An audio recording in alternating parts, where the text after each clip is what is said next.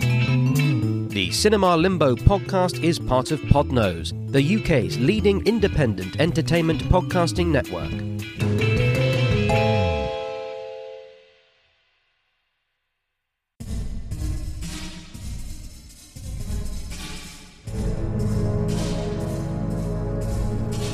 Hello.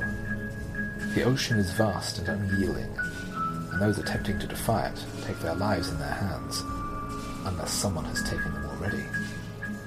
My name is Jeremy Phillips, writer, critic, and executive toy, and you're listening to Cinema Limbo. This evening's show is the 1974 dramatic thriller Juggernaut, directed by Richard Laster and starring Richard Harris, Omar Sharif, and Anthony Hopkins. My guest is confidant and consultant physician Amy Parr Young, and you join us from her study in a London townhouse.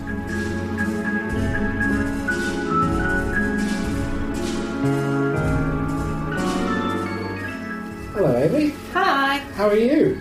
Very good, thank you. Good. When was the last time you went to sea? Oh, at least a year ago. Really, as, as recent as that? It's a very long time since I've been at sea.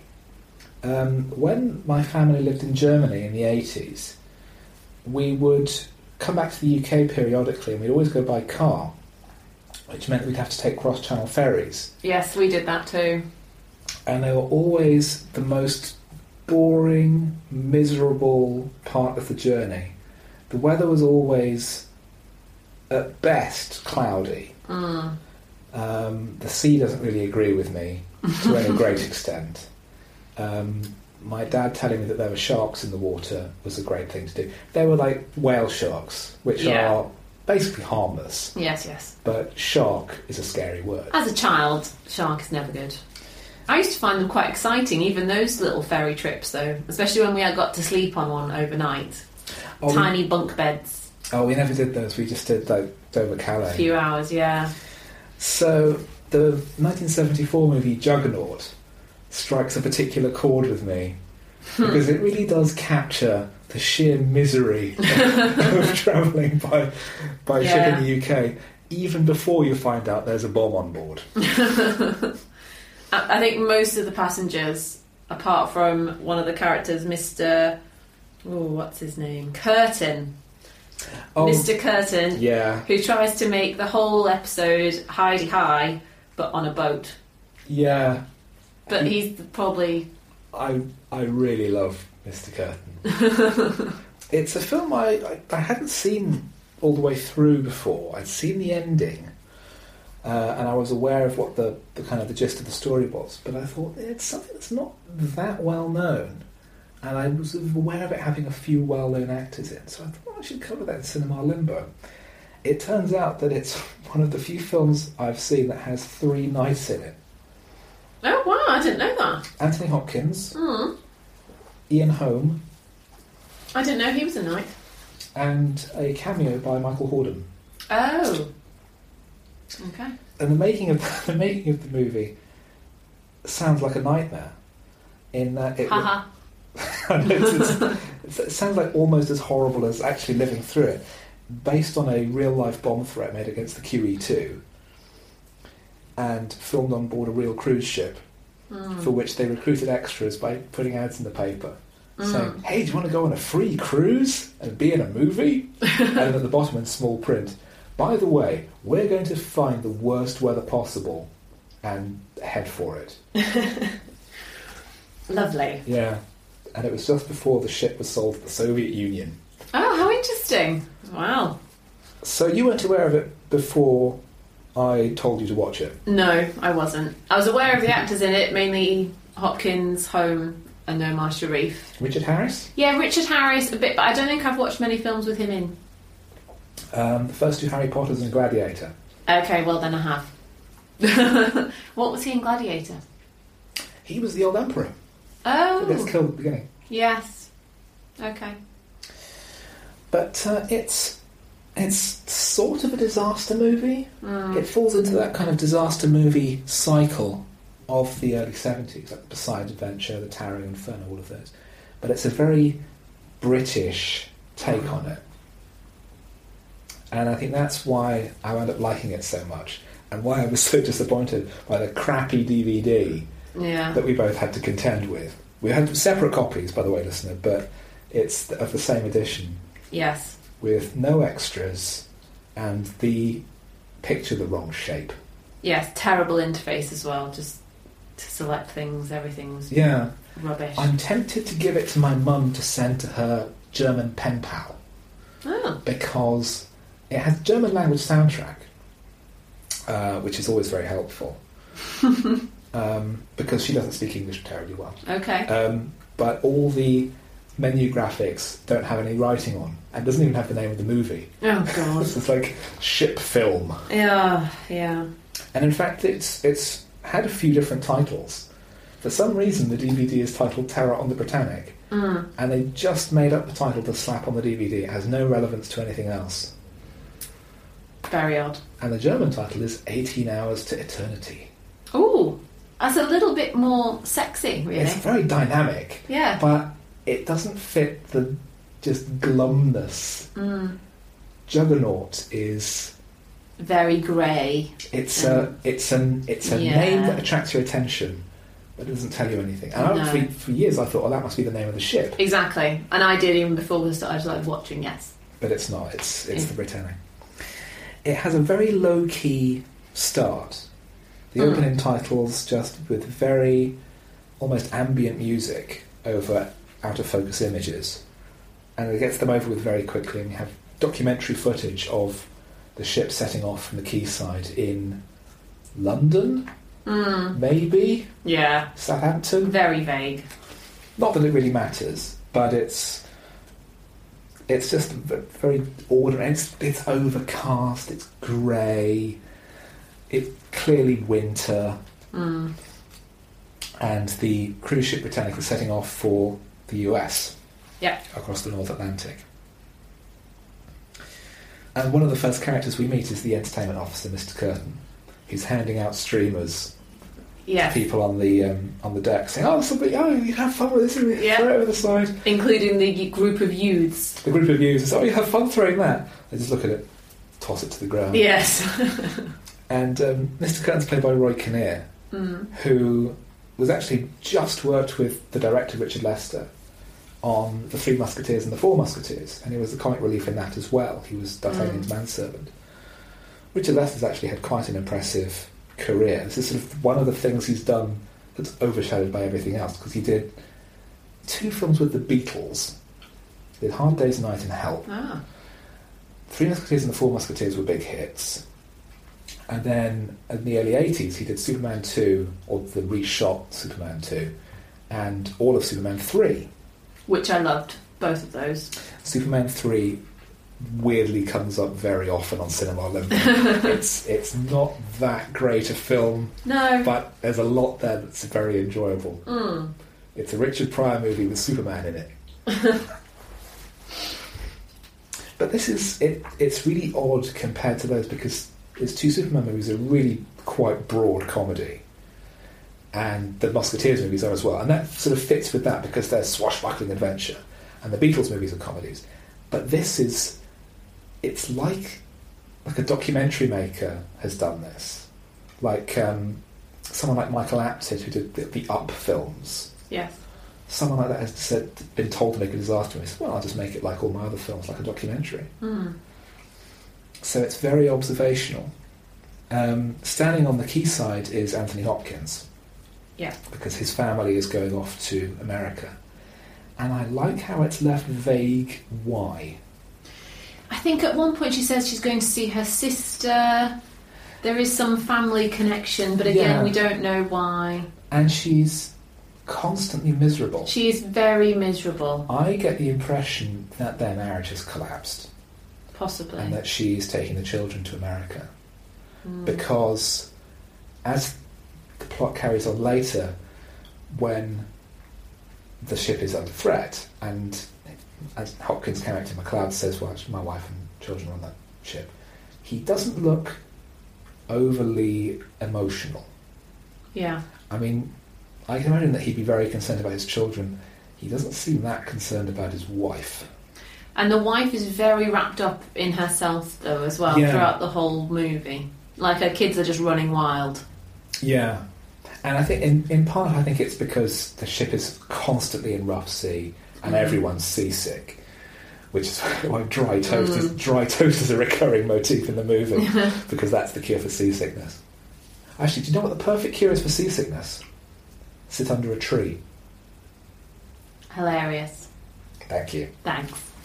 That's a kind of Mr. Curtain joke, that one. It's a Spike Milligan original. Oh, well. And of course, Richard Lester started out by working with the Goons. Oh. So it does all tie together. There's a bit of background chatter as the ship sets off and everyone's leaving. McLeod gets into a police car. It turns out he's a police officer. Yeah. And there's, there's a couple of people moving away from the ship, and um, you can hear one of them say to another, Right, Humphrey, my place or yours? I actually put the subtitles on for this film because I found the sound so difficult. yeah, there is actually a warning on the back of the disc saying the Yeah. sound is poor quality. It is. There's no excuse for that, really. No. But I did actually have the subtitles on. So it was quite interesting because I, I caught so much more than I would have otherwise. There's one that's it's like the, the whole documentary. thing. There's so much sort of background chatter Yeah. and this little detail in the whole world that's taking place Mm. outside the edge of the screen. It's the level of detail in the movie, in the writing in particular, is very very impressive. The original script was by a chap called Richard Allen Simmons, but uh, Lester was not impressed by the dialogue. So he drafted an Alan Plater, very highly regarded television writer, who basically rewrote the entire script. Oh. The plot structure was the same, and it's quite a conventional plot, I think, but very Yeah. solid. But all the dialogue rewritten. So Simmons took his name off, and it's credited to Richard DeCoca. Oh. And Plato's credited at the end with additional dialogue. Hmm. Bet Yeah. he was happy. Well, it could have opened up doors for him working in feature films. Yeah. As far as I can gather, Plater didn't work much in feature films. He just carried on working in television, but he did kind of perfect how to do realistic, down-to-earth takes on genre. In the early '80s, he did a series called The Beiderbecke Affair, which is about two ordinary school teachers from Leeds who get caught up in international espionage. and it was a big hit at the time, and it was very grounded, very down to earth, and has that skein of humour running through it, Hmm. so Ah, that it feels completely real. And Juggernaut really feels like a dry run for that. Hmm. I highly recommend that, by the way. They did, they did three series, all linked by the, the name Beiderbecke. Okay. We also get to meet a few different characters on the as they're all going off, don't we? We get to meet some of Yeah, there's a there's a there's an all-star cast on board the ship Ah. because it's a disaster movie. You have to have the all-star cast. So we have Omar Sharif as the captain. Yeah. We have Very cool man. yeah, very very ice cold. Yes, yes. And he is in a relationship of some sort with uh, the blonde. with blonde Mrs. Barbara Bannister. Mm, who is also a difficult one to understand. Yeah, she's hard to draw a bead on. Um, Mm. The impression I get is that she has several Hmm. Men on the Me- go. Yeah, several men in powerful positions on the go at once. Hmm. But it could be that it's the captain who she's really drawn to. I think that is the truth. Yeah. I But think- he's but he's devoted to his ship. He's much he's more focused on that. Yeah. There is also uh, an American politician. Oh yes, he's quite amusing. He's uh, an interesting casting choice. It's Clifton James, who you may recognise from a couple of James Bond films at the time. Live and Let Die and The Man with the Golden Gun. He's the crazy southern sheriff Oh. who's just this ridiculous over the top stereotype Hmm. of you know good old boy I'll see you boy I want you and here he's just completely natural and real and really underplaying it all the way through Yeah. and he's just he just feels like a normal person who's Yes. been caught up in this terrible situation who else have we got we've got you know we've got um, the, the two children Yeah. um, we've got the guy who just walks around on the deck with the moustache. Yes. We've also got the waiter, who I found hilarious. Oh, the the uh, the Indian waiter. The Indian waiter who's obviously not Indian. Well, he is, but he's second generation British. Yes. Because whenever he's talking to the uh, passengers, he puts on the accent, The and accent. speaks pidgin English. And then when he's talking to the crew or the Kids. work or the workmen who are still on board Um, re- yeah. finishing the refit, he has an ordinary English accent Yeah. and ob- and is obviously speaks fluent English. So Mm. he's he's putting it on, and Yeah. it's an interesting choice. It doesn't relate to anything. It doesn't really do a great deal for the plot or anything. No, it's just it- an, in- a little. it's just a quirk. fas- it's a fascinating character Mm. thing to put in, and I think that's Alan Plater just putting in Mm. some irrelevant character stuff. Yeah. Who else is there? Um, We we have this tall man who asks if the blonde is here on her own on the boat. Do you remember right at the beginning? And he kind of appears throughout, but we don't really ever find out anything about him. Do you, do you remember him? I don't recall. He's not the guy with the moustache, not the walker. I don't know. The guy who we always see him walking around the ship's deck. Mm. And the inference is that we're supposed to be keeping an eye on him because he looks shifty or it might be him suspicious. then. Might be him. But then obviously there's seconds in command, aren't they? As well. There's There's a few. There's a few of our senior officers. yeah, They're a bit interchangeable. I yeah, find they're professionals doing a job. mm. and just reporting back to Omar Sharif Yeah. essentially. Omar Sharif and his collection of executive toys. Oh yes, He's he got did- so many executive toys. Yes. Again, an irrelevant thing that adds nothing to the story, but it's just an interesting thing to add that he's got these Mm. little things to play with Mm. rather than talking to people. Actually, there is a bit later on when um, he talks to the passengers about. Uh, he, he, he, he tells them, okay, there are bombs on the ship. And he makes a joke about, well, you know, you would, with all the uh, refits going on, you probably wouldn't have guessed. and no one reacts. No. So I think, get the impression, oh, he's really terrible with people. Mm. He's great at running a ship, but you know his love affair is clearly dying on its arse. Yeah. He can't talk to passengers. He stays up in his office with his little toys or on the bridge. It's, it's Has minimal interaction with any of the passengers. yeah. except from Blondie. Um, It's it's just right? it's the idea that there's this whole world going on Yeah. when we're not looking. That this is there's this history everywhere we look. Even when um, Curtin drops his guard later on and talks about, oh yeah, I was you know I was supposed to be at the Palladium, but I couldn't pass the entrance exam. You think yeah. he's probably not joking. This Yeah. is like his last chance. This is the bottom rung of show business that he could get into. Yeah. And he's reduced to this of screaming the lyrics of "Roll Out the Barrel" Yeah. to a room full of miserable people who think they're going to die. Difficult gig. It's a very difficult gig. And he never gives up No. r- till right at the end when he Yeah. just says, oh, sod it, and Yes. walks off stage. So as they're setting off, and, oh, one thing I like in the um, in the entertainment lounge, they've got a game of Pong. Oh yes, that again dates the movie a Yeah. bit. But Nineteen- yes. In 1973, 1974 rather, that was a big year for IRA attacks. There Mm. was a major IRA campaign in that year, particularly around Christmas. It's a few months after the movie came out. So the idea of bomb threats was definitely very current. It was a daily thing for a lot of people. it was yeah, it was something that people would expect. I mean, Yeah. even because I'm a, I'm a few years older than you, so I can re- remember very clearly the idea of ha- you know, bomb threats on the news and bombs going off in the UK Mm. by um, Irish terrorists, that's kind of normal. It still seems so. Like when we had uh, the uh, July bombings in 2005, it just felt like this that all, all over again. Mm. And appalling though it was, it kind of felt it was just going back to the status quo a little bit for me. Yeah. Did it feel that way for you, or were you Not a bit too really. young? Oh, right. I would say that for another, if, and, and still even now, if something uh, something else happened, even though we're on all on heightened terror alert, I, I think I'd still be quite shocked. I think now it's it's long enough ago that it feels like there has been a big shift. Yeah. Um, but that's just my perception, really. Yeah. I can only talk for myself. Yeah. Yeah. As various things are going on aboard ship, as repairs being done because the refit hasn't finished yet. We see there are some some odd looking barrels, like yeah. oil drums, lying around, Mm. and people say, "Oh, you know, the bloody dockyard leaving their rubbish here." Oh, and uh, everyone on board is getting seasick. Yes. Very.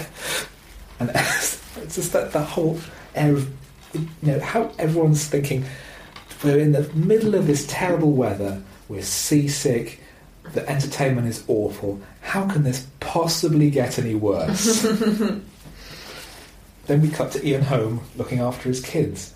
And again, there's no mention of, presumably the children have a mother. They didn't just bod off in spontaneously. Or, No. uh, given his uh, one of his most famous films, erupt out of his chest. Um, so, yeah, that's a bit of. yeah.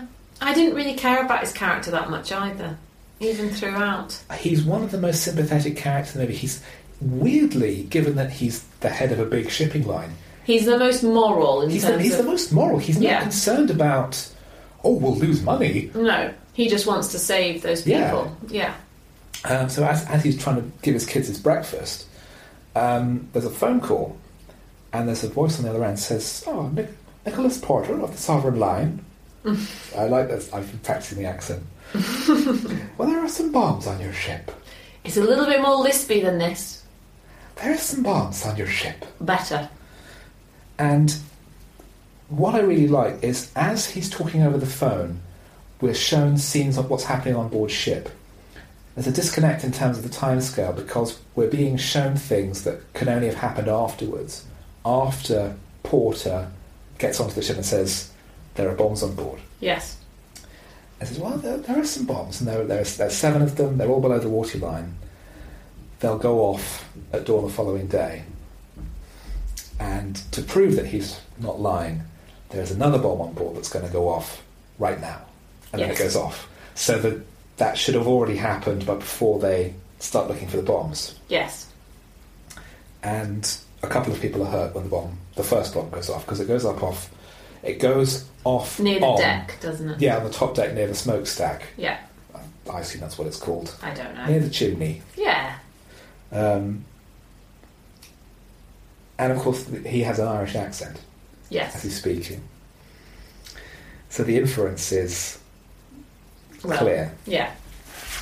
And asks for a ransom of I think it's uh, I don't think he asks for it yet. does he not? No, I think he does say, "Oh, there's. I'll, I'll be passing on further instructions." Okay.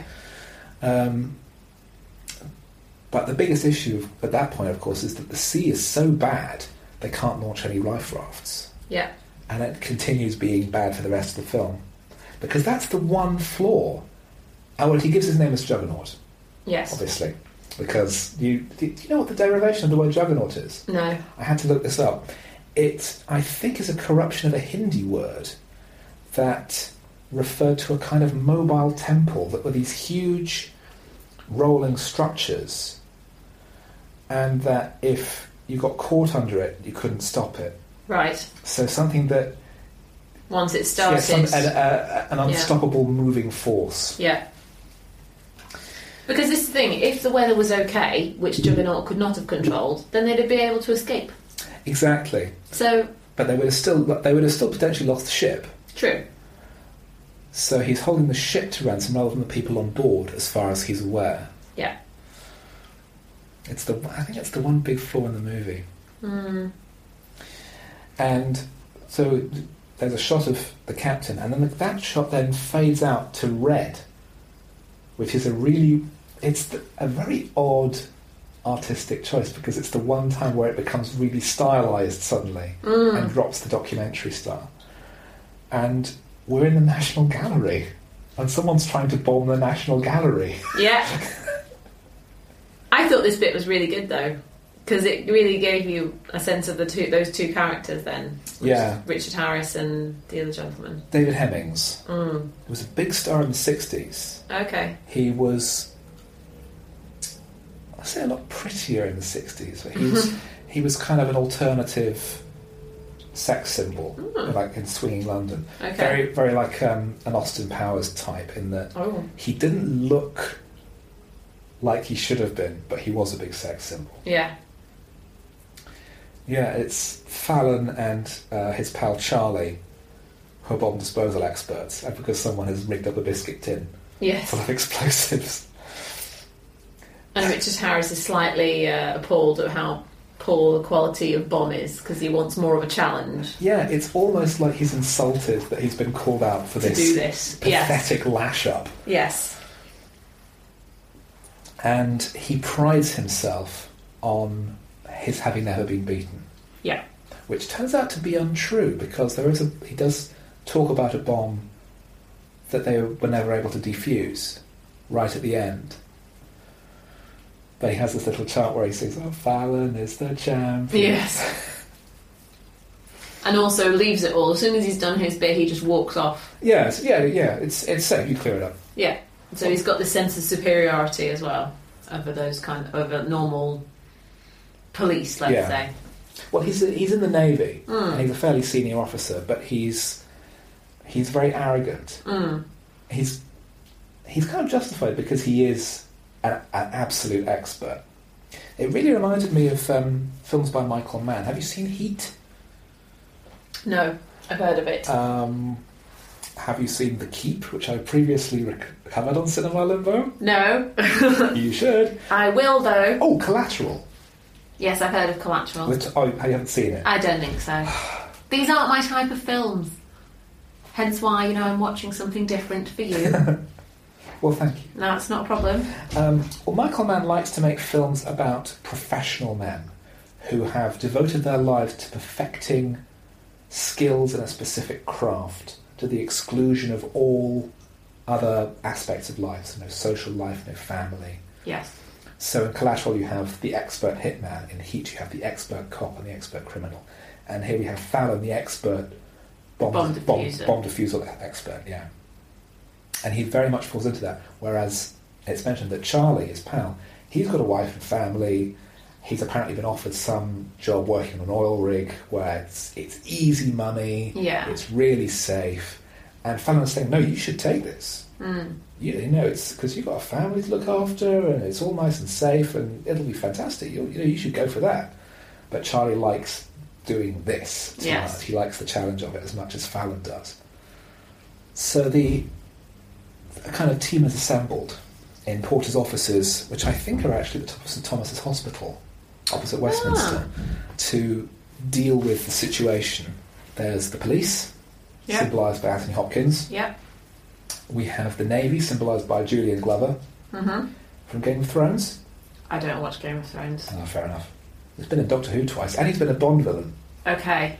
I probably would recognise him then. Um, he's, he's, he, he, he gets called Jeff a lot, Mm. Admiral Jeff. um, and there's a minister. And the minister is a really. Not a nice man. No, No. he he's laying out government policy, and I think people would be more sympathetic if he wasn't doing it with a smile on his face. Indeed. So he's very much against any sort of payment of ransoms, and that's what him and Ian Homer end up having. Yeah, they had this comp where home. Yeah, um, Porter want he- he'll pay up. Yeah. Well, what do they want? Okay, fine, half a million pounds, no problem. Yes. We can afford that. But saying no, no, you can't do that. No. No, no, no, no, no. Mm. And he does have a point because if you give terrorists what they want once, Yes, it encourages Give it them for a- the future. give them an inch, they take a mile. Yeah. But, it's But the way he does it is such a superiority sort of I know better than I know you. I better know than- best. yes. You should defer to me, dear boy. yes. Mm. But um, And Ian Holmes is actually more upset by this than Hopkins does as well during Yeah. that, that moment again. I think it's maybe because of their line of work, because um, McLeod is a police officer, he's used to dealing with crises, he's used to dealing with life and death situations. Porter just runs a shipping line, Yeah.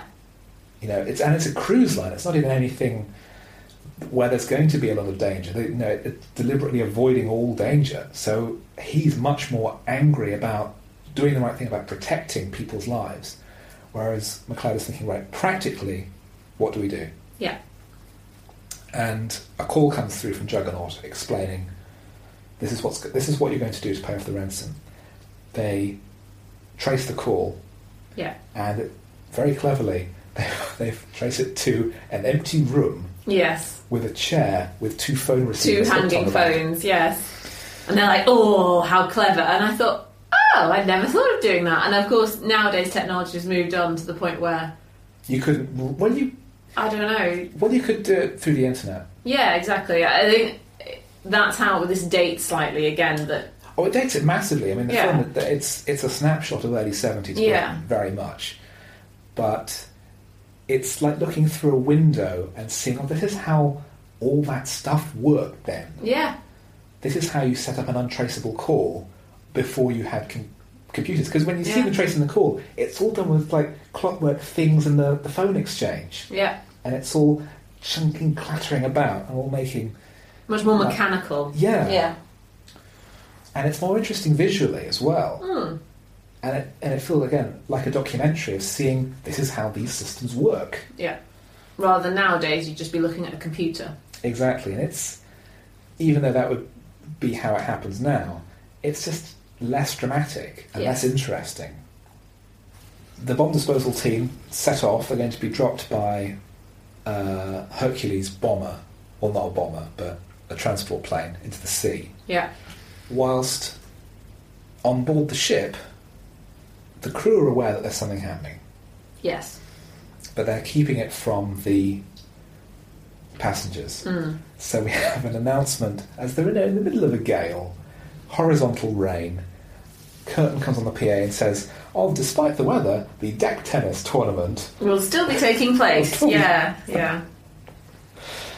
Well, that's what you would do. Even in real life, they would be trying to just, you know, that's what you do. You entertain everybody until we know exactly what's going on. You, Yeah. you Mm. wouldn't involve anyone at that point. No, it's like they're they're falling back on regular procedure rather than e, rather than even trying to compensate for the terrible weather. Yeah. And there's, there's at one point they have a bingo game, Yeah. and we just see everyone playing bingo. Yeah. But uh, the the politician stops one of the the exec the uh, officers. I think that's a good line there. Yeah. Well, he notices. Well, notices that well, I think we're going around in circles. So, oh, well, it's that kind of sea, sir. Well, this is the sun moved as well. Is it that kind of sun? Yeah. But as you say, he has the line. Is it? Do you want about? He's uh, he says something like, "I'm a very good politician. and I make it my business to know. Uh, I make it my business to be a very good liar, but also to know when I'm being bullshitted. Something yeah. like This this. is when a lion's biting me, Yeah, and I have just been bitten. exactly. That's it. That's it. It's very good. Yeah, very good line. So he's just. But it's. He's not. It's not threatening him. It's saying. No, "Look, it's just I saying know I'm you're not an lying. idiot. Yeah, I know. I know you're lying. I know that you're yeah, you're trying to have us on. Tell us the truth. yeah. Oh, and um, the the MacLeod children. Mm. Well, Mrs. MacLeod is in bed with her feeling seasickness, sorry for herself. feeling, Yeah, feeling very sorry for herself. This, she's has a couple of things to give her to her children, and she's given her son a nice spy book of ships, yes, and he seems sort of using it and, and looks up at the at the the- the flag flags. above. Oh, oh, it says that we're carrying explosives. And he says that in front of the group of teenagers who are all sulking on the floor of the deck. I didn't notice No, that. he does, yeah. And all the teenagers look up at him and think, oh. Yeah. And there's just sort of the scenes of day to day boring life between us. There's a guy walking around the deck, still walking Mm. around the deck, people playing table tennis, and Yeah. Curtin, st- Curtin comes into the room and steps on the ball. Yes, and then just, it's fine, and then It's throws fine, it back clonk. on. Yeah. Yeah. So it's this, as I said, it's this whole world that's going on. Yeah. And so everyone has their own lives. Mm. It just, it's so, it makes it so easy to engage with what's happening because it Mm. feels like the real world. The police are looking into who could who could be the bomber. They've set up their own um, command center in a school. Yeah. Yeah. And I think that's probably realistic Mm, yeah. because it, if it was outside term time, or if it was a weekend, because the whole film takes place over basically a single day, Yeah. that would be a perfect place because it's a public building, completely deserted. Mm. and because they're mostly based in the school hall, a big empty space where they can set up desks and all be in one room together. See, nowadays though, they'd have their own. Surely you have your own departments for all this kind of stuff. You wouldn't need to go. But they need to all be together. Yeah. Yeah. I mean, uh, there are probably alternatives that they've worked out now. Yeah. But yeah, I mean, this was just bef- this was just as the troubles were becoming really serious. Mm. So they probably weren't used to dealing with it on this kind of level. Mm. And they, that's to say, they figured out that there are some people on the circuit who Could have been. could, yeah, could Yeah, who are they- major Juggernaut, suspects. yeah. And they get in contact. They send Hopkins to torture someone in prison, don't they? Yeah, there's um, O'Neill who now he's wearing sort of ordinary prison clothes, but he's also got a big yellow square. Yeah, I don't know. I now I didn't look into this. I think that means in some way political prisoner Okay. or IRA or something like that. Okay. And it's it's actually an uncredited cameo by Cyril Cusack. Mm. who Oh, I think he might be the fourth acting knight in the movie. I Oh. think he was knighted. Very big name, very prestigious name, and he's yeah, yeah, I know a lot about this, but I'm not going to tell you. I really don't care. Yeah. And he's, I mean, he's a, he's an IRA man, so obviously he's not going to be friendly. No. But he's, it's cruel, Yeah. I would say. And he's doing it as a personal thing to Yeah. Hopkins as well. Yeah. It's out of spite. Yes. So he, you know, there's 1,200 people. I don't care. Yeah. And um, Hopkins, second in command, who incidentally is played by the actor who played Jesus in The Life of Brian, Oh. Ken- Kenneth Colley, uh, interviews Mr. Baker, who's played by Sir Michael Horden, who also only gets one scene and Mm. isn't credited. And he is angry that he's even being suspected because the last job he did was for the Foreign Office. This is- Why was he building bombs for the Foreign Office? Hmm. Odd. And Yes. he's he's this really pathetic, broken down Yeah. shambles of a man working at a dog track. Yeah. It's yeah, he's he just looks terrible. Looks just so miserable. I think most people in this film look miserable though. But yes. But it's yeah, you, you wonder how it is that he got there. Yeah. It's the whole again. It's the, the whole the whole life separate. In the enter- in the entertainment land on the ship, there is a shipwreck pinball game. There's a Oh. Mm-hmm. big close up of that shipwreck. And at this point, Fallon and his team arrive. Yeah. And That's a very dramatic arrival as well. It's very good. It's very exciting. It's one of the rare. It's not really unrealistic because that is what would happen, but it, it's it's an action sequence. Yes. And the little boy looking out and says, "Oh, it's Action Man!" Yes. and it is. yeah. They're parachuting out of a plane, landing in the sea. Um, I have to swim to the They have- ship they have- itself they have to and swim. then grab onto those well, ladders. they send out a launch to pick Yeah. them up. That doesn't work because the sea's too rough, and they end up having throwing these long rope ladders over the side of the ship. And even that doesn't work because one person falls off. Yeah. One pe- person does go. And he says, Oh, we've got to go back to him. So, well, the ship has a five mile turning circle. By the time Yeah. we get back here, he'll be gone. He'll be gone. He's he's dead. Yeah. And that's horrible. Yeah. But it's quite to the point though. Yeah. But it also means their cover is blown up. There's something very wrong now because all the passengers have basically watched this. Yeah, there's there's there's no way to conceal No. Although there is earlier on, there's a, a nice little again a detail where there's a voiceover um, announcement on, the, sh- on board the ship saying, "Oh, for uh, un- due to unforeseen circumstances, the pool over how far the ship's travelling each day will be cancelled Yes. because they're going round in In circles." circles. Yeah, yeah, yeah, yeah. And it reminded me of there's a Roald Dahl short story uh, about a, a an inveterate gambler on board a cruise ship who has gambled all his money on the the ship's pool of how far they're going to go each day, and he's bet very low, Mm. and he realizes the only way that he can stop the ship from going so far is to jump off and get the ship to send people out to rescue him. Yeah. Unfortunately, the only person he tells before he goes over the side is a very elderly lady who he doesn't realize is in the care of somebody else. And Um, we said, oh, I just saw a man go over the side. Oh, really, dear? That's nice. Well, good for you. Come along, it's time for your lunch. So you just see him there bobbing up and down in the sea Um, as the ship just disappears off into the distance. And the moral is, don't gamble. exactly. That's the that's the big thing. Keep away, kids. Have you read any of Roald Dahl's short stories? I know. I read Boy and uh, Flying Solo and that when I was a teenager. I never and I read all the major ones, but I never read any of the short ones. His Twist in the Tale stories for adults, like Tales of the Unexpected, Yeah.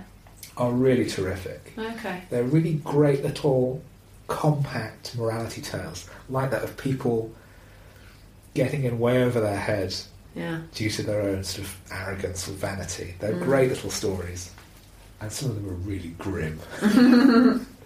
Something else that I liked is that there's um, a shot of the the team parachuting out of the plane, and as they're going down, the mask one of them flies off, and Oh. there's a bit of dubbed over swearing. It's like, oh bloody mask! so they just put that in to cover over the fact that they couldn't get a better bit of stock footage. But as, as everyone's being hauled out of the sea, there is a close up on the face of the walker. Mm. And I really do think that he- he's supposed to be set up as a red herring, Mm. even though it doesn't really make any sense. Why would he be on board the ship? Well, throughout the whole film, and this is one of the problems, because obviously I know again we've talked about what you know the s- uh, the scheme in a film and what you're expecting to happen. I was expecting to have someone on board who was not necessarily the per- not the juggernaut, But an accomplice. an accomplice. I thought there was going to be someone, some you know. I thought I should be. I'm looking out. I'm looking out, and yeah, he, he didn't materialise really. no, it's it's deliberately going against Yeah. that. Because on a practical, realistic level, would you need someone on board the ship like that? If that was if that were real, Yeah, I'd say the answer is no. It could be someone maybe who's involved with Juggernaut who he wants to bump off. yeah, Maybe the whole scheme is just to kill one person. yes. That's a Columbo plot right there. but no, it's it's just weird how we see this character over and over again. And Yeah. he's just and he's credited just as the walker. Mm. But he's just a guy who likes going for walks. Yeah. That's creepy though. Well when he bumps into people he's very pleasant. Yeah. And he's he's just he's just a guy who likes fresh air. Yeah, I think we all just want to give him a role. That's the main thing. isn't Yeah, he's a great actor, but it's Ben Harris, it? Hmm. who's uh, later in Heidi High, weirdly enough. Oh, So the captain, a- a- acknowledging that they can't keep this secret anymore, addresses the Everybody. room. Yeah. and explains the situation and just completely comes clean. Mm-hmm.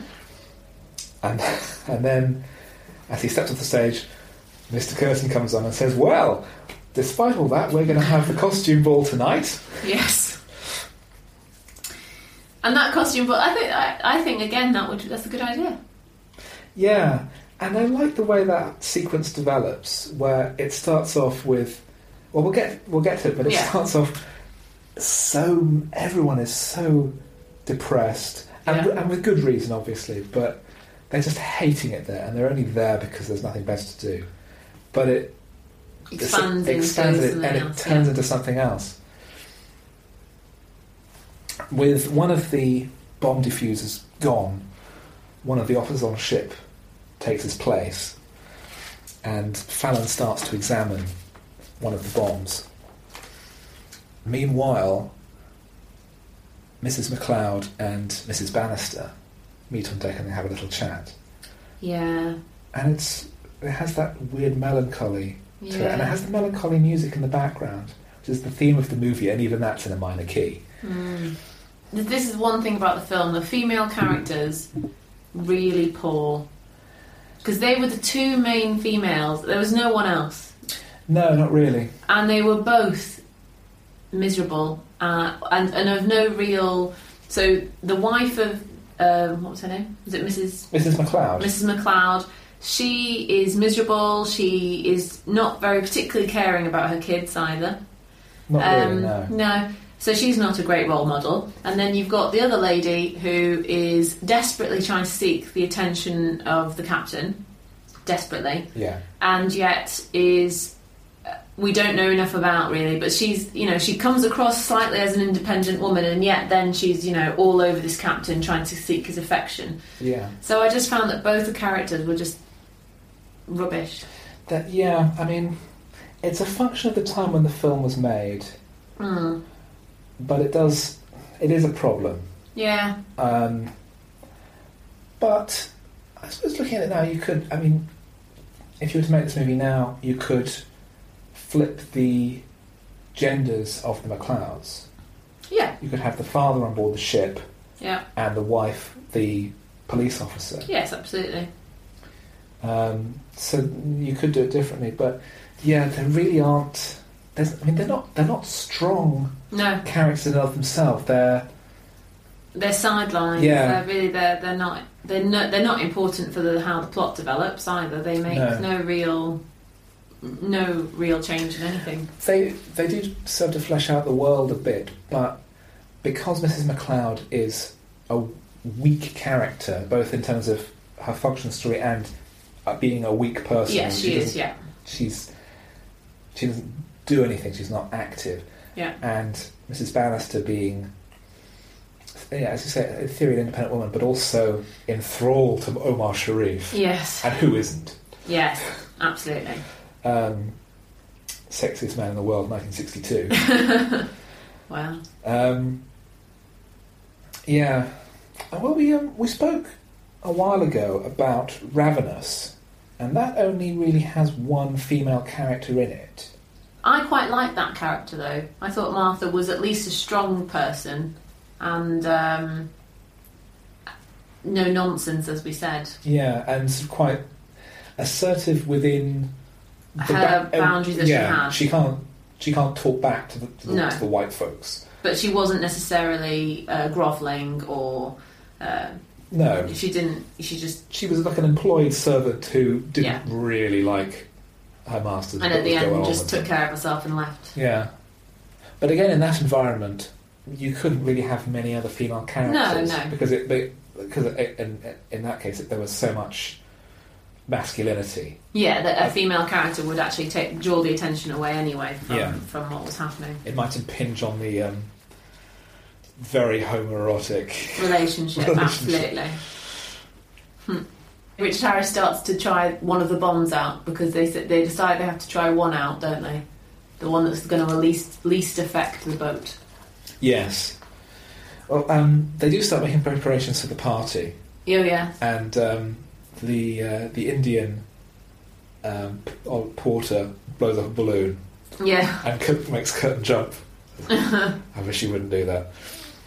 And s- someone asks, "Oh, is the preparations going?" on?" Oh, yes. Oh, it will be a night to remember. yes. um, And you do get the reference for that. well, no, probably not. Then I think that's quite funny in itself. Well, Night to Remember was a very successful film in the fifties about the Titanic. Oh, very good, very good. So then he realizes what he said. Oh, I shouldn't have said that. Ah. I'm hoping it's going to go with a bang. but um, the captain is very angry about the way they're being treated on board the ship. But, but- but he's taking Porter's side Mm. that they should be paying up. yeah, They should be doing everything possible to, to get this out of the way, to fix it, so that these people are not in danger. And he's very annoyed by Fallon's high handedness. yeah, Because Fallon says, Right, I'm taking over, I'm best, yes, I'm great at everything. You're only the captain, Yeah. but I'm Fallon. Yeah. It's just two massive characters going against each other who think that they are the best person there. Yeah. And they, they and they both have a good case because uh, Captain Captain Brunel is clearly very good at his job. Yeah. He's very competent. He's liked by the crew, and he and Porter get on very well. Fallon, we know, is an expert in his chosen field, so there is that conflict that's set up, and that develops nicely through the rest of the film as well. Mm. Later on, while the dining room's closed, um, and everyone's everyone's sort of suddenly having a rest in the afternoon. there was an extra day added in somewhere in the movie, but um, little David McLeod wanders off because he's hungry. Mm. Just as Fallon is planning to drill into the side of the bomb, which doesn't seem like the best idea in the world. No, but Fallon knows best. I suppose so. They do say, well, you know, what about a trembler switch? Mhm. So, well, you know, if there was, a, if it was, if it was set really finely, it would have already gone off. Yeah, the ship would have set it off. Yeah. So they th- well, well, we'll drill in and we'll spray water at it while we're doing it because presumably that's how that works. but um, David wanders into the bows of the ship and he's found by the porter Mm. just as all the Doors Oh, all are being the, all closed the off. bulkhead doors Yeah. are closed off Yeah, in case of explosion. And they get trapped in the same compartment with the bomb. yeah. and he gets on the phone. He manages to get the bulkhead doors open, but as they're running, he slips in a patch of water, falls, Yes. the bomb goes off, and he's killed. And the compartment's flooded. And that's the first fatality. Yeah. It's sad because he was he was an interesting character. He's a likable character, definitely. He- when- the way he tells his story about being an Indian born in Africa and Yeah. how he was hated there for being foreign Uh-huh. and Yes. how he was hated in England for being foreign. Yes, so yeah. now he lives at sea. Well, But, but because he's telling that story in his pigeon in his English. pigeon English accent, how true is that? Mm. Is it That just- could just be his made up uh, it's- it's- little. maybe it's just his patter to get an extra tip. Yeah. Yeah. I still like him though. Yeah, and the, like the, the bit of banter he does with the guy fixing um, like, was nailing carpet down or something, and like he pins him against the wall and says, "I'm playing Liverpool on Saturday." Yeah. So Liverpool will murder him. Yeah. But, but um, they have to kill someone that we care about, otherwise it wouldn't have as much. Uh, yeah, we have to have the, the, the tension of yeah. that situation. Meanwhile, they go and talk to the third, well, so the only remaining candidate, Yes. and um, it's Mr. Buckland. Mm-hmm. And the interesting thing is that he's the only one of the three who gets credited on screen, Oh. which leads you to suspect that maybe he's got a slightly bigger role than the other two. Yeah. And he's really boring. He's so boring. Yeah. And and also I was actually quite disappointed about Buckland really generally. Thought yeah. Go on. That it turns out to be him. Yes. Why? Because I wanted it to be more exciting than that, but he is just boring and he's just Ugh. He's miserable. he's a little old man. He's just a little man. He's just Exactly. He's Yeah. miserable and he's bitter about the way he's been treated, and it fits in with the tone of the whole movie. yeah, that he was a bomb disposal expert. He got into building bombs. He got pensioned off, mm. and he's just pissed off. yeah, And this is his way of yeah. getting getting back at it. But In I- these sort of films, though, should we know? Should, this is the thing: is when when they introduced him, it was a very quick, like, oh yes, this is Juggernaut. it was quite a quick when it's revealed that it's when him- it was revealed, yeah, and I was thinking, oh, oh right, okay. I thought there was going to be a little bit more guesswork about it. I just thought it, w- it just happened very quickly, Mm. and um, and maybe, but that's the thing. Maybe they're not getting their drama from that, more from what's happening on the ship rather than what's happening on land. I think so. I mean, the the problem is that there's there's only so many uh, suspects you can have. Yeah, So one way of doing the story maybe would be that you never find out who Juggernaut is. yeah. make it something like Seven, Mm. where maybe Juggernaut comes forward Hmm. and then is deliberately trying to provoke them to set off the bombs. That's one way of doing it. But that then lurches too far into, oh, it's more like a movie. Yeah, Whereas here, it's just a guy who's pissed off. yeah. It's just normal. Yeah. Can happen to anyone. Well, anyone who spent 20 years In designing bombs, yeah. yeah. yeah, Had you seen Freddie Jones in anything else? not that I'm aware of. Um, you are, I'm sure, aware of his son, Toby Jones. Who is in? Uh, Detectorists, the, No, B- the BBC comedy series about metal detecting people. no. Harry Potter again. He God, was. everyone's in Harry I Potter. know he was Dobby the house elf. Oh right. He's done a lot of TV. He was in the Hunger Games movies. He's one of the commentators. He's been in an awful lot. Right. He's a very good actor. But Freddie Jones is incredibly he's still alive. He's about ninety now, Ah. and he weirdly became part of David Lynch's Oh. repertory company because he's in the Elephant Man and Dune, Ah. and he's just this odd-looking, creepy man. Yeah, he's kind of creepy looking. I don't think I've seen him in anything where he's played someone normal. Well, that, that's his USP. Oh, he was in the League of Gentlemen. Again, not normal looking. Well, he well in that it, it was it was Maybe a- he was the more normal looking, was he? no, he was a very very elderly vet who'd Oh. been cursed, Oh. and that every animal he treated was killed. but that was it was a comedy Yeah. role, so it was Yeah. they clearly got it. Oh, it's, we can get Ray Lynch in our yeah, show, yeah, great. yeah. So then they got David Warner for the movie because why get David Warner in our movie? They've come to the bottom of the, the list. There's two bombers they can't find who seem to have just dropped off the radar completely. And for some reason, they're having this conversation at the opera. Mm. It- again, I think that's probably something that's cut Okay. because Otherwise, it doesn't make it doesn't make yeah. any sense. No. Why would the, why, there's ballet going on in the background? Why are they there? Yeah. And then someone says, "Shh." Yes. Says, Oh, and yeah, and Rigoletto to you too. so, having basically given up, Scotland Yard says, "Oh, probably should pay him. Yeah. We've run out of we've run out of suspects." And yeah, it, gi- it gives Porter the chance to rail at the minister about his lack of concern, Mm. while MacLeod talks on the phone to his son, and his son says, "Oh, Dad, I nearly got blown up, Dad." Yeah. Oh yeah, great. yeah, someone else got killed. I'm glad you're worried about that. And just as just as Fallon is getting ready to cut into the bomb, someone delivers some more dry toast. Yes. That was a recurring theme, wasn't it? I mean, because apparently it's just it's tea and toast is just the Yeah. thing to have.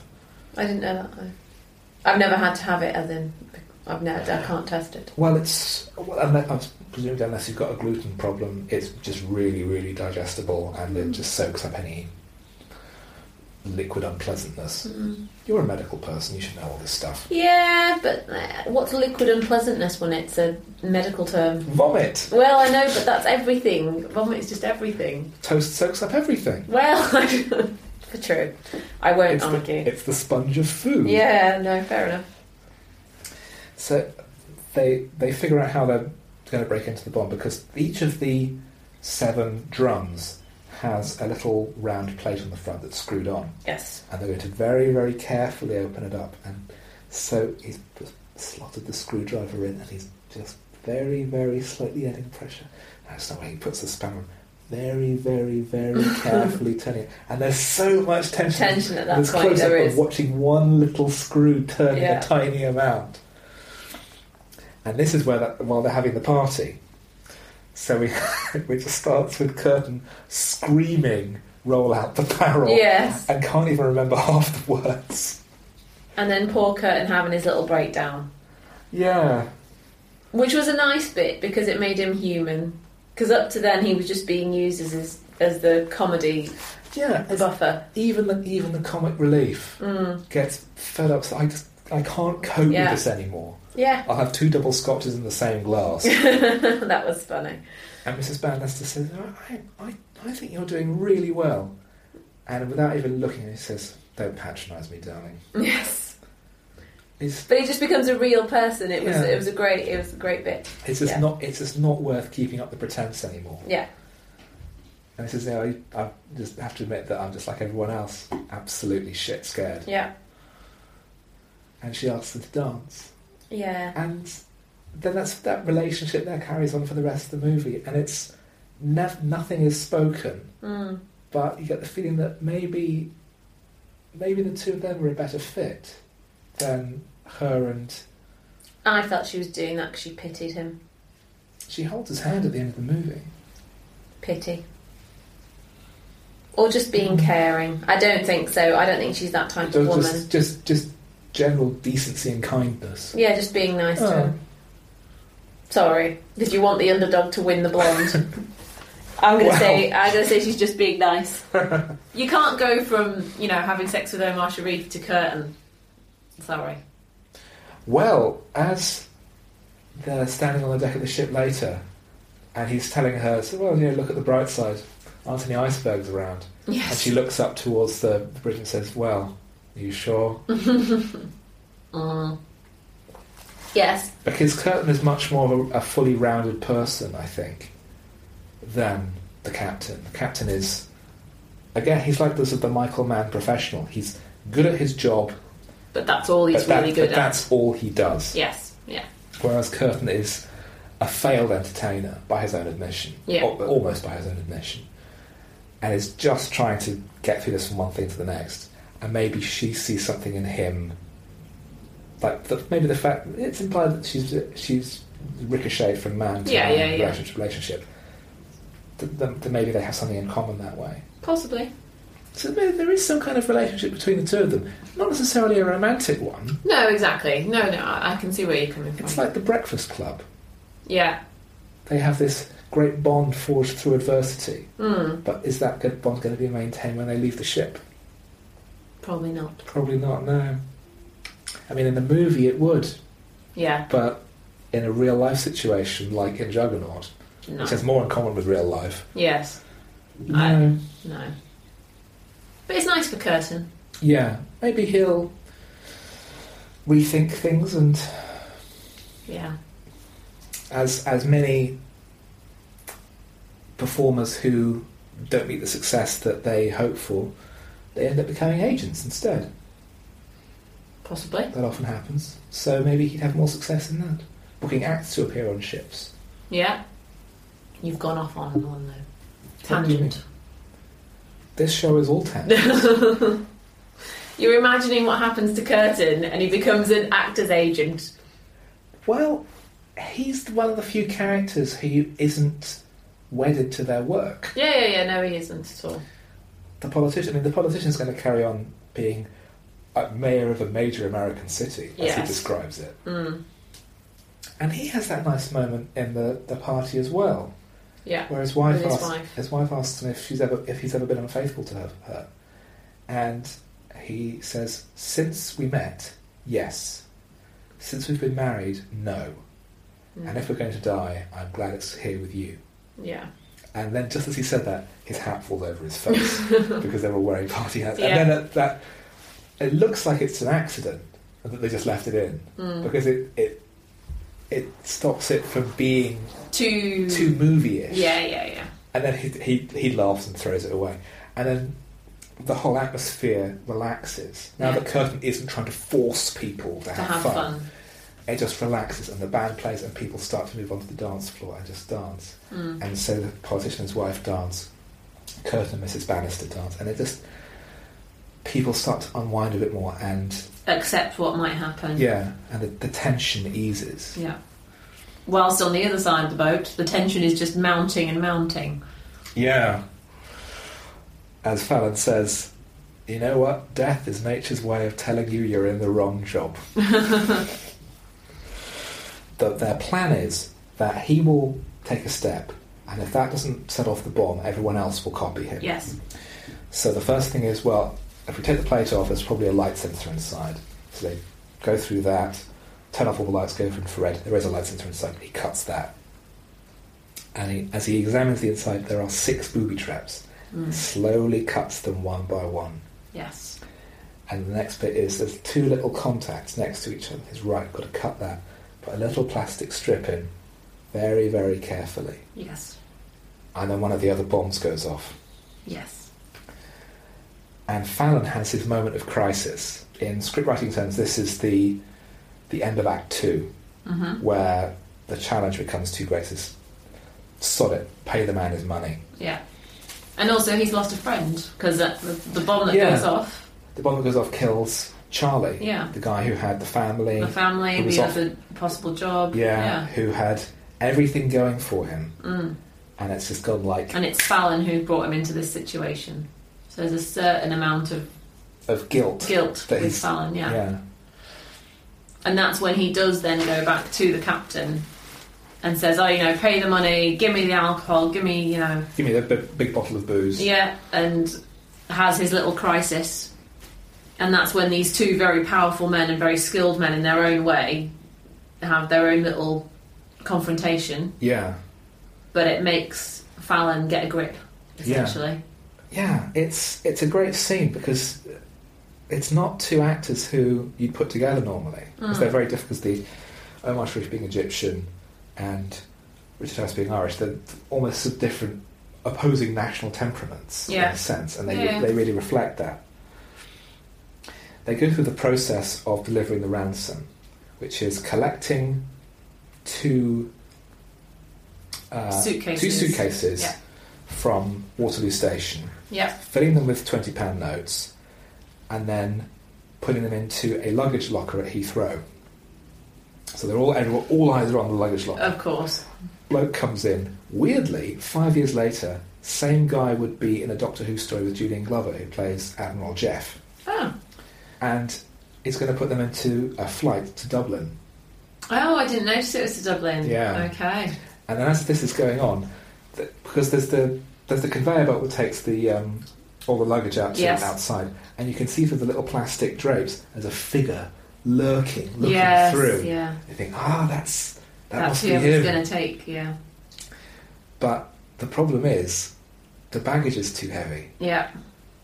and he hasn't got the money on him to pay for the excess. Now, was it too heavy because the police had put too much in it on purpose? Was that their plan all along? Do you think? I think it's a mistake on Juggernaut's part that he forgot Okay. how much because it's because it's paper. Yeah, Paper's- yeah, yeah. That much paper is heavy. Yeah. and it's the one thing that he didn't figure Plan out. for. Yeah, Mm. and of course he paid the, uh, the, the the the police swoop in and they catch the guy. Yeah. the guy knows nothing, Yeah. but he was paid fifty quid in advance. Yeah. So well, why didn't you pay the With excess that, from the, yeah. from that? He Says, well, I've already spent it. Yeah. I know. Then, well, yeah, because if you employ a, you know, a petty criminal to do your dirty work, That's what happens. Yeah, they're going to bugger it up. Yeah, in the in the captain's office, Fallon's refusing to go back because it's it is guilt. Yeah. And he's now scared.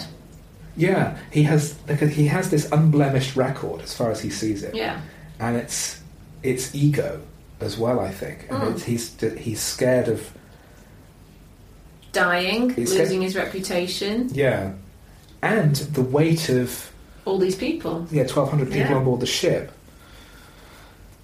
So he's really knocking back the booze, Yes. and the captain just eventually tells him just to snap out of it. Yeah. So Fallon responds by throwing the bottle at his head. Yeah. As you would. Yeah.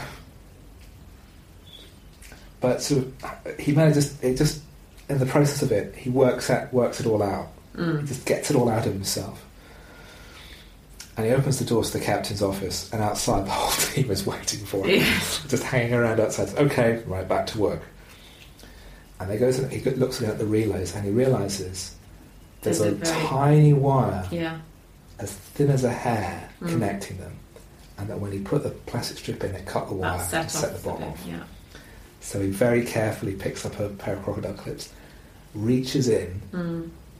but his hand is just Yeah. shaking. And it's the oh, that horrible tension of it. Yeah. He's, he's just clenching his hands, sl- clapping just to stop himself from from from shaking. Very slowly reaches in. Sir, you're a good man, Juggernaut, but so is Fallon. Clip. And then it- it goes through all these the little bits. And there's a there's a there's a the whirring tape Yeah, that was an odd one. I again, I've not looked at many bombs, but that was an odd, odd thing. Yeah. Well, Fallon doesn't mention it as being particularly weird or unusual. No. So it makes sense. And then he sort of reaches with a little scalpel and then he cuts it. And suddenly a bell goes off. Yes.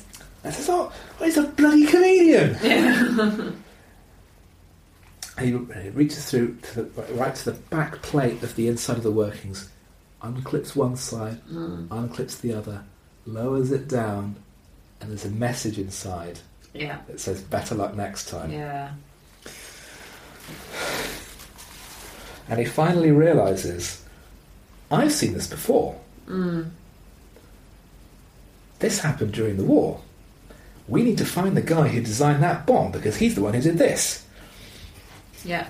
And it's all, we, we've looked into this, and the, uh, he, he's talking to, over the um, over the, the, the RT back to the school. So we've, we've, we've looked into this. The guy's already dead. Oh well, get hold of the, the guy who who um, helped me uh, diffuse it the last time. The Buckland. Yes. Ah, Mm. so they go back to his house, and Buckland has left lying around a brochure for the Britannic, which Yes. is how they know it was him. Silly Buckland. Again, it all just ties in though with Little Man with the big grudge.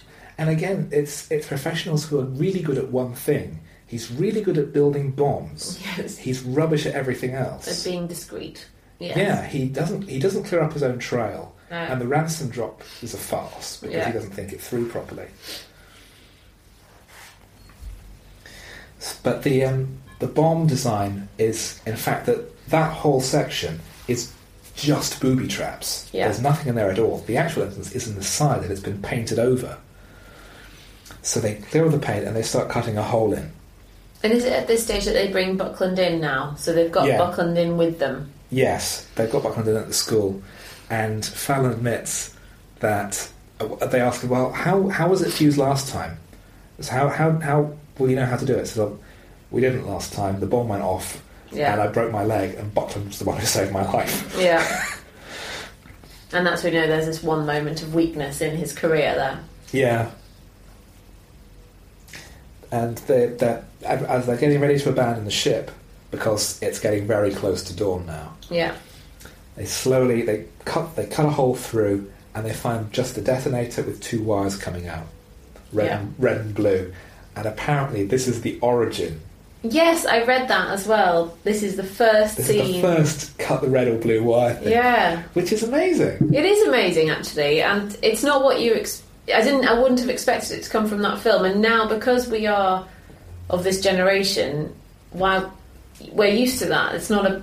But can you imagine the first time someone saw that? That's. Uh, it's Yeah, and the- again the tension there of just this very simple choice Yeah.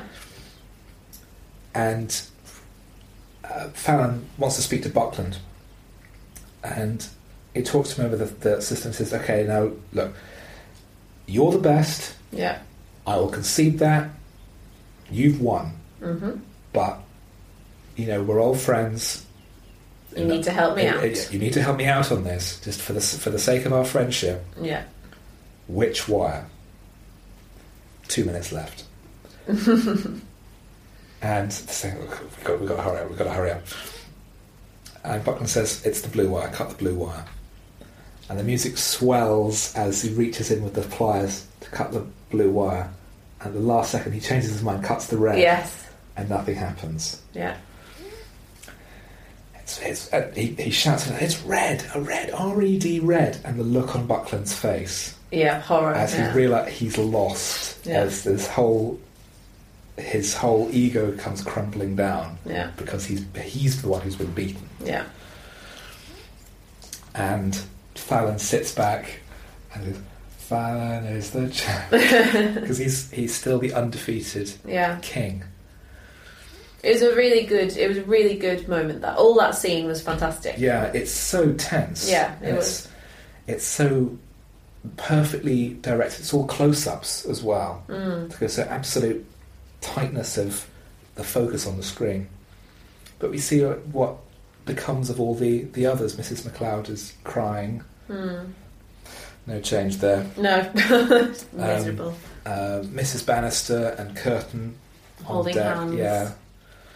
Um, there's some again. It's something that you might notice if you've got subtitles with a couple of people on deck saying, "Oh, let's have a drink." it's six o'clock in the morning. no change there then. Yeah. On holiday. the, the rest of the disposal team are sort of sparking up together on deck and Yeah. ha- having a smoke with the ship's officers. Yeah. The walker is still walking, and Fallon is Is alone, On his own, yeah. alone as he just lights his pipe and stands quietly as the camera pulls back and back and back, and we see that now the sea is absolutely still. Yeah. It was a good ending, and again, as you say, it comes back to Fallon being the best at this at the expense of everything else, and it Yeah. just it focuses that moment, doesn't it? and he's he's lost sort of the, the only real connection he's had with the, with the death of his best friend, Mm. and But he's won. yeah, he's he's still the best at defusing bombs, but he can't do anything else. No. He's lost his friend, he's lost his mentor, he has nothing. Yeah. It's a great thriller. I mean, I, I really enjoy watching it again. Well, I say watching it, watching it for the first time. Yeah. What did you think with your modern eyes? Um, it's very difficult at the beginning to get over the noise problems that there are on the DVD. Yeah. I found that really hard, and it does make a difference, I think. With, I mean, this is a movie that deserves a proper release. It's, I mean, it deserves a decent release. It, the, the one we've got is crap. Yeah. I think it is dated, obviously, but I did enjoy the second half with the bomb diffusing part. I thought was the best part. A third of the way through, I was a bit like, "Come on now, what's happening?" You were, you, you were tired of setup and you wanted to get into the Yes, story. I did. That was the thing because there was a Fair lot. enough. There was a lot of this, you know, sort of waiting for something to happen. What are they doing? Are they going to come and get the bombs? Are they not? And, and, and that was a bit. eh. But once it started to go, I thought it was very good and actually ended very quickly. Once it was done, it was done. That was Yeah. it. Um, so, uh, it, although it start the start was good, and then it sort of I thought got a little bit boring, and then it picked up again. So, overall, good. I think comparing to other films that we've talked about, so Ravenous that we talked about, I Yeah. would say Ravenous is more entertaining than, Okay. than this. And I, if I was to choose between them, I'd probably watch Ravenous again. I would, I think I might choose this. I think Yeah? this, yeah, maybe because I'm not as familiar with it. And I Yeah, think there's just so much interesting detail, and there's so much of a world that's built that even though everyone's miserable and it's a terrible situation, it's fascinating to visit and to Yeah. sort of think about all the nooks and crannies of it. maybe because it is so normal. I don't know. Maybe it is just that that Yeah. the people in it are very normal and they are very real.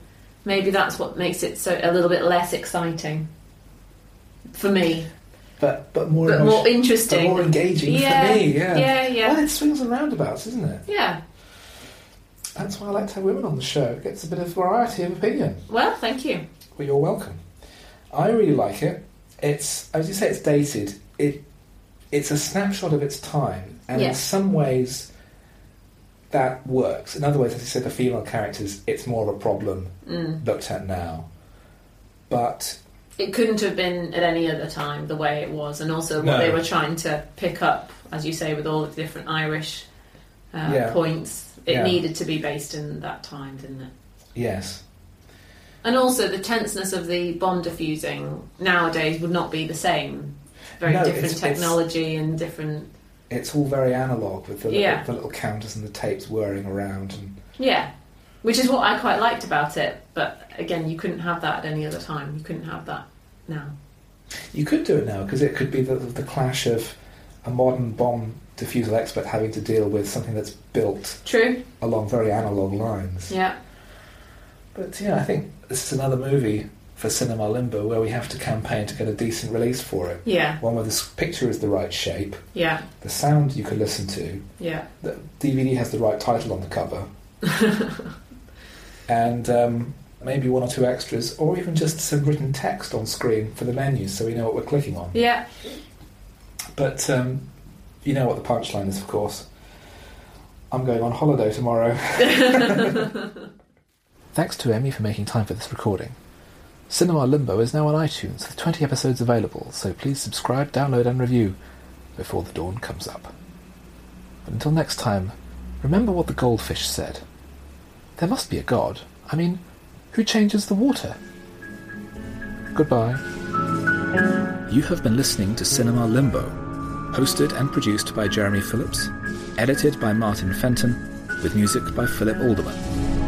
Cinema Limbo is part of the Podnose Podcast Network. Come and visit us at www.podnose.com.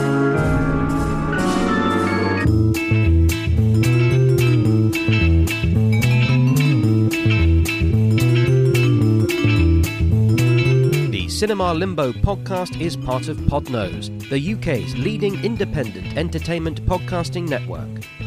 For episode archives of Cinema Limbo and all of the shows on the network, visit us at www.podnose.com. You can also follow us on Twitter via at podnose or send us an email via admin at podnose.com.